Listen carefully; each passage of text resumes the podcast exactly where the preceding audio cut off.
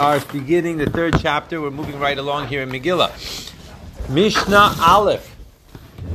So now that we spoke about the idea of teaching about the rules of, of Purim, now we're going to speak a little bit more about the inyanim of a safer teira and, and the shul and everything like that. So it says like this: B'nei ha'ir shemachru rakhayb shel ha'ir. So if the people of the city would sell the uh, the main street, so to speak, of the of the of the city. Now, in those days, as the bartenura says, yesh ba kedusha, that there was a certain type of holiness. There was a certain type of holiness that was on the road. Why? Because when there would be a certain um, fast days, right? They would they would go out into the street to tedavin. So there is a certain type of holiness that's in, that's over there. Beis keneses. So basically, what this mission is going to be talking about is that if you sell something of kedusha, you have to use the money uh, for a higher level of kedusha than what it began with. That's basically the concept here. So if you sell a road which has a certain level of kedusha in it because of the fact that they would daven there during a fast day, so you're not allowed to just go out and spend the money on uh, you know, an amusement park or something like that. You have to then use the money. Loichim b'dama beis keneses. You could use it to buy a shul, beis keneses. Loichim teva. If you sell a shul, then you can use the money to buy a aron, which is obviously holier than the shul because that is what holds onto the uh, the actual Sefer Torah itself. Teva loichim mitpachas. The teva, the ark, you would then be able to buy with it the actual uh, mantle for the uh, for the Torah. Mitpachas loichim svarim. And then if you sold the uh, the mantle of the Torah scroll, you would be able to buy uh, svarim with it, meaning uh, you know uh, inyanim of uh, neviim ksuvim, right, et cetera. And then it says finally svarim lokhim Torah, and the only thing after svarim, if you sell the svarim, then you could buy a safer Torah with it. Now, what about the other way around? Aval im machru Torah lo yikhu svarim, but if you sold the Torah, you can't go then and buy with it Uh, svarim of neviim ksuvim, namely the next step down. Svarim lo'kil mitpachos. If you sell the svarim, you can't buy with it the mantle of the Sefer Torah. Mitpachos lo yikhu teva, the the mantle, not the um, the aron. And teva lo yikhu beis keneses. If you sell the teva, you can't buy a beis keneses. And beis keneses lo yikhu es rakhayb. And with the beis keneses, you would obviously then not be able to buy the rakhayb. V'chein b'musreihem. And the same thing applies to if you have change. Right, change of anything. Like, in other words, let's say something costs one hundred dollars and, and then you spend uh, ninety dollars on it. So you have ten dollars change. So you can't do that. Yeah, what? Why Why do they have to... Why do you have to have the whole second part? So we have, that we have to learn the Gemara, right? That's Hashem. Okay.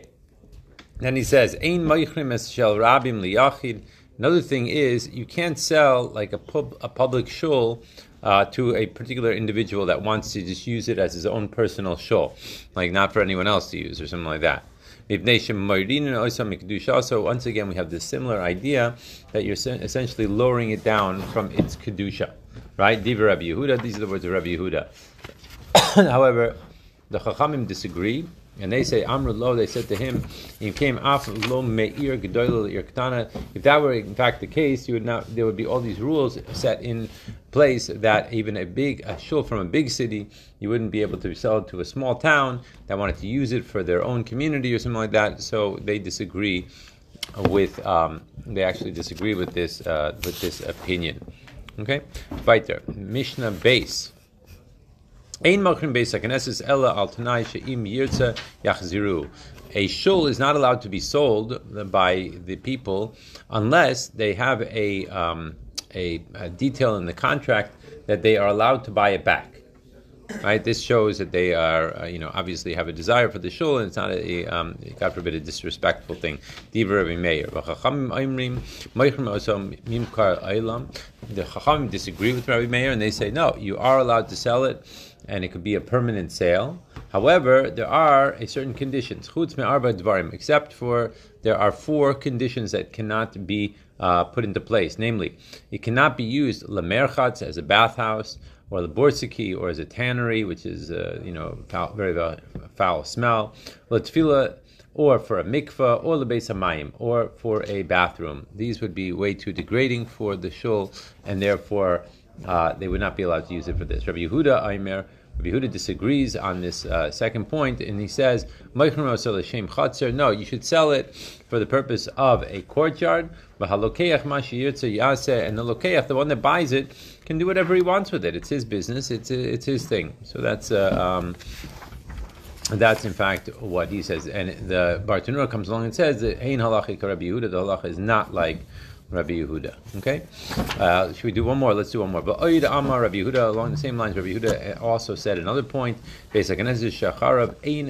maspidim besochah, a shul that was like became ruined, right? It still has its sanctity, and so a person cannot uh, like do hespedim for uh, regular people on it. Obviously, it would be possible for a person to do a hesped for a uh, for uh, you know a Torah a Torah giant or whatever. And but in, in other words, the point here is that he's trying to say that that it does hold on to its sanctity, despite the fact that it's in ruins.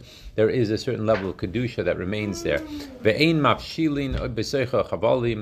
You're not allowed to. Uh, I guess there was a, they would like twist out ropes in it.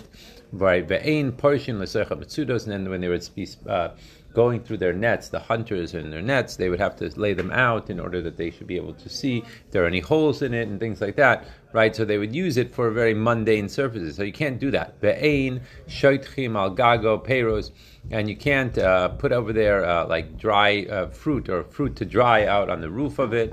Ve'ein oisin oso kapandaria, and you're not allowed to use it as a shortcut to go from one place to the other. So even though it fell into ruins, this shul, nevertheless, we still say you have to treat it with the proper dignity. Shenamar, like the pasuk says, "V'hashimoisi es mikdasheichem," and I will make your uh, sanctuaries uh, yeah, desolate. That's uh, that's the actual taich.